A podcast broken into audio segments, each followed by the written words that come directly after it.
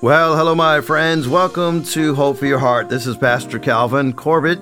It's Friday. I love Fridays, and I want to encourage you to get the church this weekend, okay? Come and worship the Lord in spirit and in truth. And if you don't have a place to worship, man, we'd be honored. It'd be our highest privilege to have you come and worship with us this Sunday at 9 o'clock or 1045. Well, on today's broadcast, I want to talk to you about traits of courage. I want to look at the life of Gideon, and I came up with five traits of courage that Gideon had.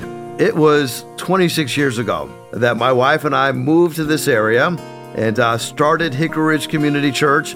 We met for almost a year without really having a whole lot of people coming. We never had more than 30 people in our congregation in the very first year. But I remember we were wanting to support missionaries. And so my friend Scott Carter was a missionary. And so even though we didn't have the money to, uh, to pay a pastor and we could barely pay the rent at the Rotary Club, we decided to support a missionary. And so when I think about the early days of our church, you know, the odds were really stacked against us. I mean, we didn't have a core team, we didn't have any funding, but we did have a small group of people who saw the need and answered the call to work really hard.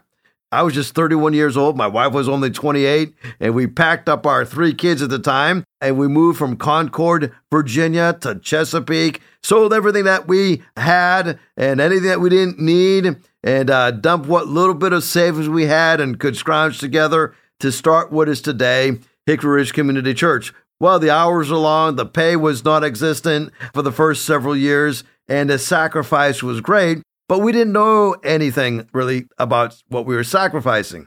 We just knew that God had called us to do this. We didn't know anything about starting a church, but we knew that God called us to do it. So, by any human calculation, Hickory Ridge Community Church was doomed before it even started. But God had a plan.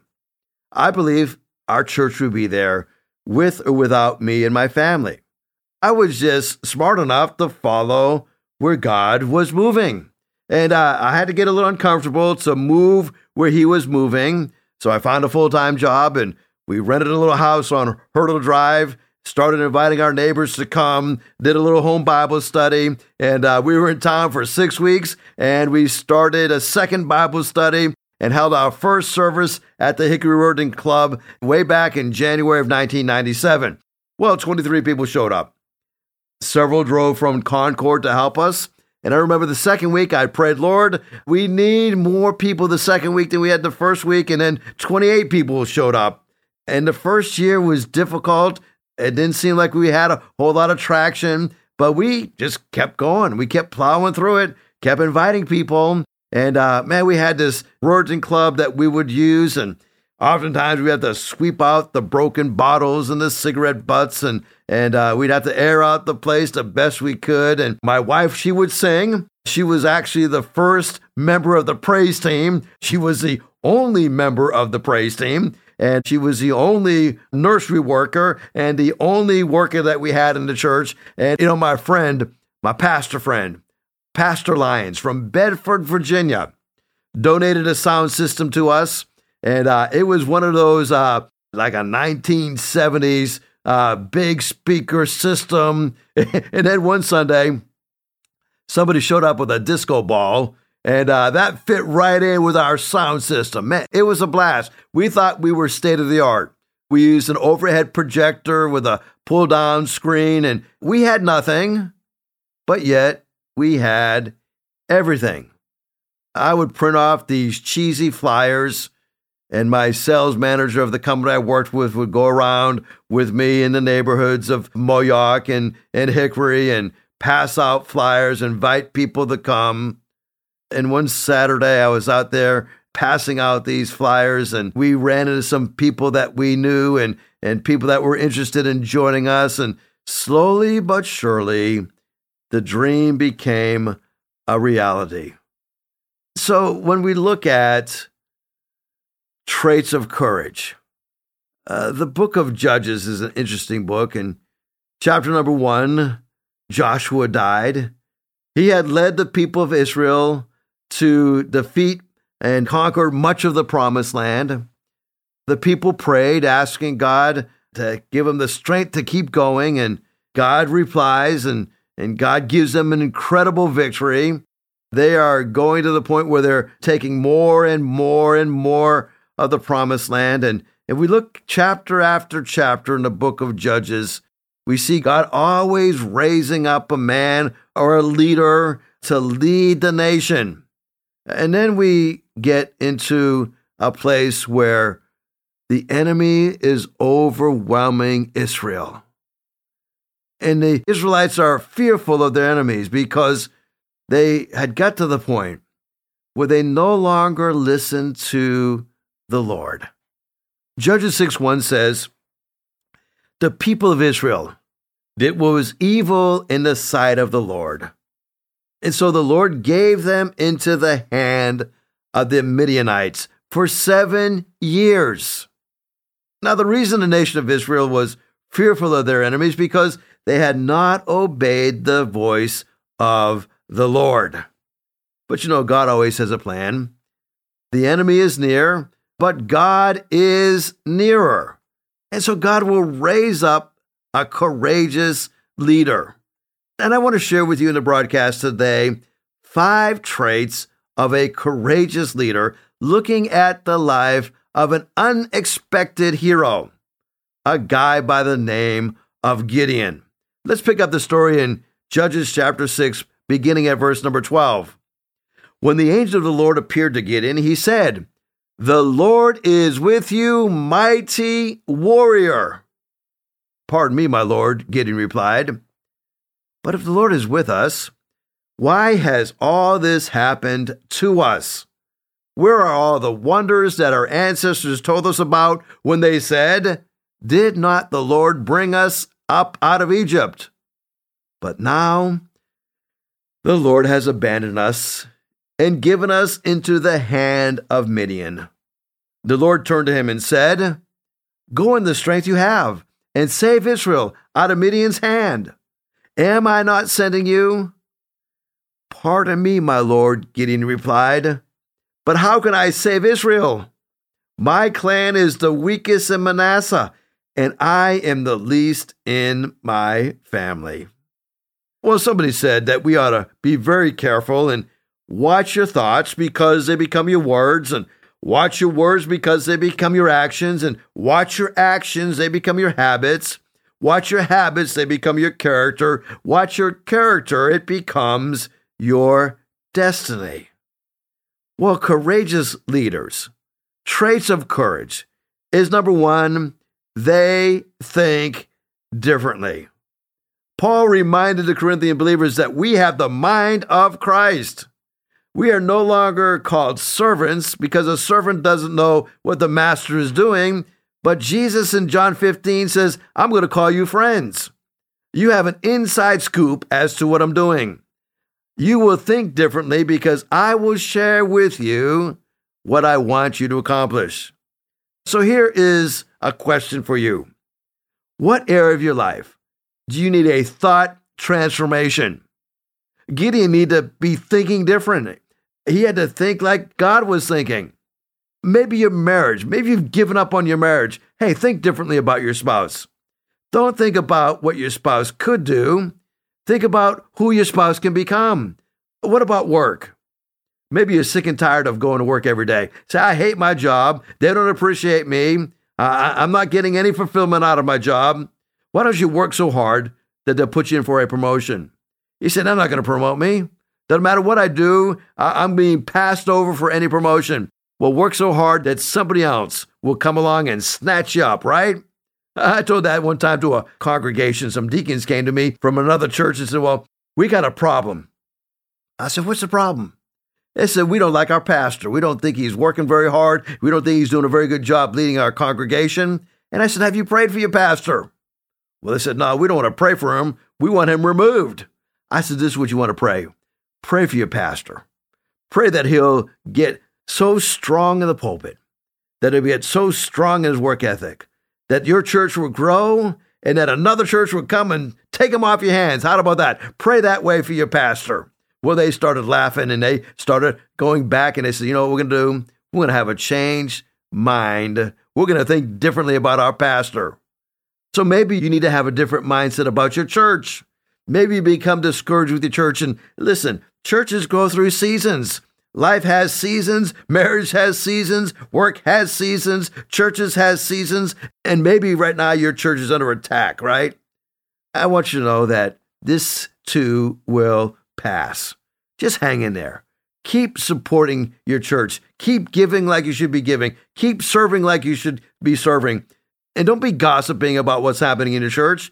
Praise God for what's happening in your church. Listen, the gates of hell may try to prevail against your church, but they can't. God will raise up your church. You may be in a pruning season where God is cutting things back, but hang in there. It's going to come back. You know what amazes me about church and the reason that I love being involved in church? Churches are very resilient. They bounce back quickly. They can change quickly. You know, churches can get over bad times quicker than the individual members. That's such an important point. God has raised up your church and it will transition and it will grow and God will place the right people in there. The reason you need to be connected with the church is because that's where your protection is. Listen, if you get separated from the church, you are open target for the enemy. Listen, I know the church is highly flawed because it's comprised of highly flawed people. But you got to think differently. Think about the church as this is the bridegroom of Christ. And we are brought into a situation where we must think differently. Courageous people think differently. There's something else about traits of courage. Number two, they move instantly. Courageous people know when God speaks, that's when it's time to move. Look what Gideon did. Gideon replied, We're down to verse number 17. Now, if I have found favor in your eyes, give me a sign that is really you talking to me. Please do not go away until I come back and bring my offering, and I set it before you. And the Lord said, I will wait until you return. Gideon went inside, prepared a young goat. From an ephah of flour, he made bread without yeast, putting the meat in a basket, in its broth, and in a pot. He brought them out and he offered them to him under the oak. The angel of God said to him, Take the meat, take the unleavened bread, place them on the rock, and pour out the broth. Gideon did so. Then the angel of the Lord touched the meat and the unleavened bread in the tip of the staff that was in his hand. A fire flared up from the rock, consumed the meat and the bread, and the angel of the Lord disappeared. When Gideon realized that it was the angel of the Lord, he exclaimed, Alas, sovereign God, I have seen the Lord, the angel of the Lord's face to face. The Lord said to him, Peace, don't be afraid, you're not going to die. Gideon was afraid to go to battle because he thought, I am going to for sure die. He was lacking in faith. But that didn't stop God moving on with his plan. That didn't stop God from calling him out. Listen, in your times of doubt, your times of discouragement. Move instantly on what you know you should do.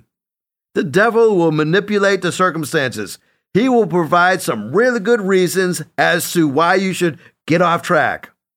Gideon knew he had to prepare a sacrifice. Now, listen, too many people stop doing what they know they're supposed to do, thinking that they will see God in their inaction. That is a lie from Satan. Keep moving until God speaks. Don't wait for the feelings to come.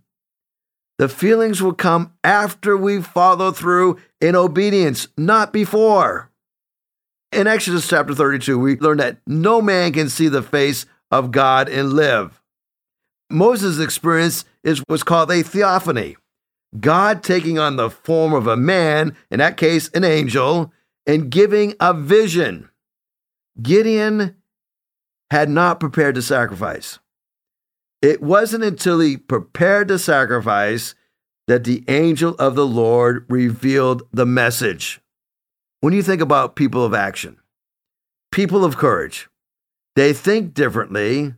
And when God calls them to do something, they move instantaneously. So here's my question What area of your life do you need to move instantly on? What do you need to change right now?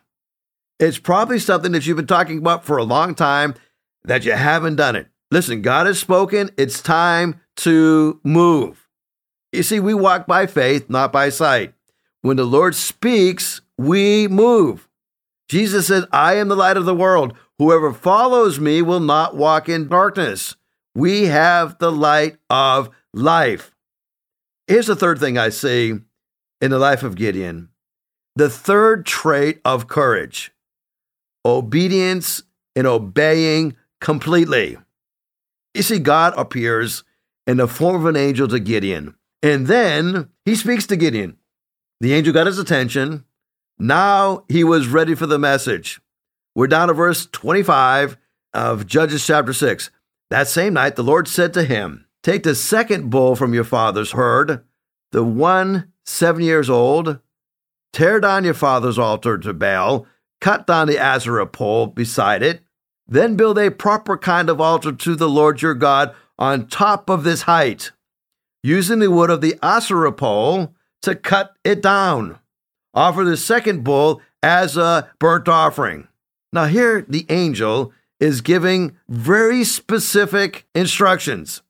Now, Gideon, like most of us, was a slow learner, but when he finally got it, he obeyed completely.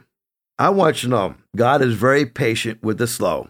He's not very patient with the stubborn. He seems to be understanding when we are encountering new areas of obedience. But when God confronts, He demands that we confirm. Delaying after He has spoken is the start of trying God's patience. Have you ever wondered if God sends certain people into your life to try your patience so that you will know how much you try God's patience? Just a thought. Gideon obeyed completely. So, what area of your life are you not obeying God completely? It has been my experience, both personally and working with a congregation of people for these 26 plus years, that usually there's one or two areas that I'm not obeying in full obedience. Maybe it's giving, maybe it's serving, maybe it's faithfulness to worship. I don't know how God is working in your life specifically, but I know there's probably one area in your life that you haven't been completely obedient on. And God's knocking at your door. Hey, would you obey me in this area? Would you obey me completely in this area? I've discovered that men and women of courage are those who obey completely, those who think differently, those who move instantly. When God speaks, they move. But there's something else I see about courageous people. They tend to grow steadily. It's consistent growth. You see, one of the challenges that we have as followers of Christ is in the area of growth. You know, when you first came to Christ, you grew really fast and everybody was ooh and ah over you, especially if your conversion was somewhat spectacular. People listened intently to what God had done for you and what God is doing through you. You were a hero. But then your growth started to develop inwardly, dealing with issues of spiritual character. Uh, it was difficult, but it had to happen. God took you through some wilderness times to develop you. Now you are no longer hearing the oohs and the ahs, but you may even hear a few negative things, and people have long forgotten the work that God did in your life, and you start to forget it too, or at least you begin to take it for granted. Why does God do this? to break us off from the applause of men, to develop a deep, intimate relationship with Christ so that He can develop us into strong and mature disciples of Christ. Alone in the wilderness, Gideon begins to gradually develop into a lifelong follower of God. You see, God takes us from being a fan to being a follower. He drives us to our knees so that He can whisper into our ears the truth that He wants us to hear. We couldn't hear them before because the applause of men was drowning out that still small voice of the Lord. But in that still small voice, the Lord starts to chisel away at our hearts. Oh, it's slow and it's painstaking, little steps and little victories along the way. Paul reminded the Hebrew believers that no discipline seems pleasant at the time, but is painful. Later on, however, it produces a harvest of righteousness and of peace for those who have been trained by it. You see, God is preparing Gideon in chapter 6 for what God is going to do in chapter 7. Had Gideon failed to obey in chapter number 6, God would have not been able to use him in chapter number 7. Look at how Gideon follows through. He destroys the altar. He obeys in spite of the fear that he was feeling inside. Gideon took 10 men of his servants and he did as the Lord had told him. He was afraid, but he, he followed through anyway. He confronted Joash. He rallies the people. God uses him in a tremendous way. Uh, but time is quickly running out. So let me ask you what area of your life do you need to develop steady and consistent growth? There's one last point we got to cover today in the broadcast. Oh, we've learned that Gideon thought differently. When God spoke, he moved instantly. We learned that he not only moved instantly, but he obeyed God in every detail. He completely obeyed God and tearing down the altars that his father had built. And his faith grew steadily. And then lastly, we discover that Gideon was a guy who achieved the impossible. When we get into chapter 32, Gideon's 32,000 troops are too big to go up against 135,000 enemies. So God even worsens the odds to bring glory to himself. 22,000 cowards abandoned Gideon, leaving 9,700 to battle 135,000. And God says, you know what? That's still too much. 300 is the number that God was looking for. And God takes 300 faithful servants, warriors, and defeated 135,000. To God be the glory. Those odds are 450 to 1. But Gideon's example proves to us through the faithfulness of a few, many can become delivered, many can become conquerors. With God, the outcome doesn't depend upon human might and strength. God used Gideon in a powerful way. And you know what? God wants to use you in a powerful way as well. What area of your life do you need to trust God for the impossible?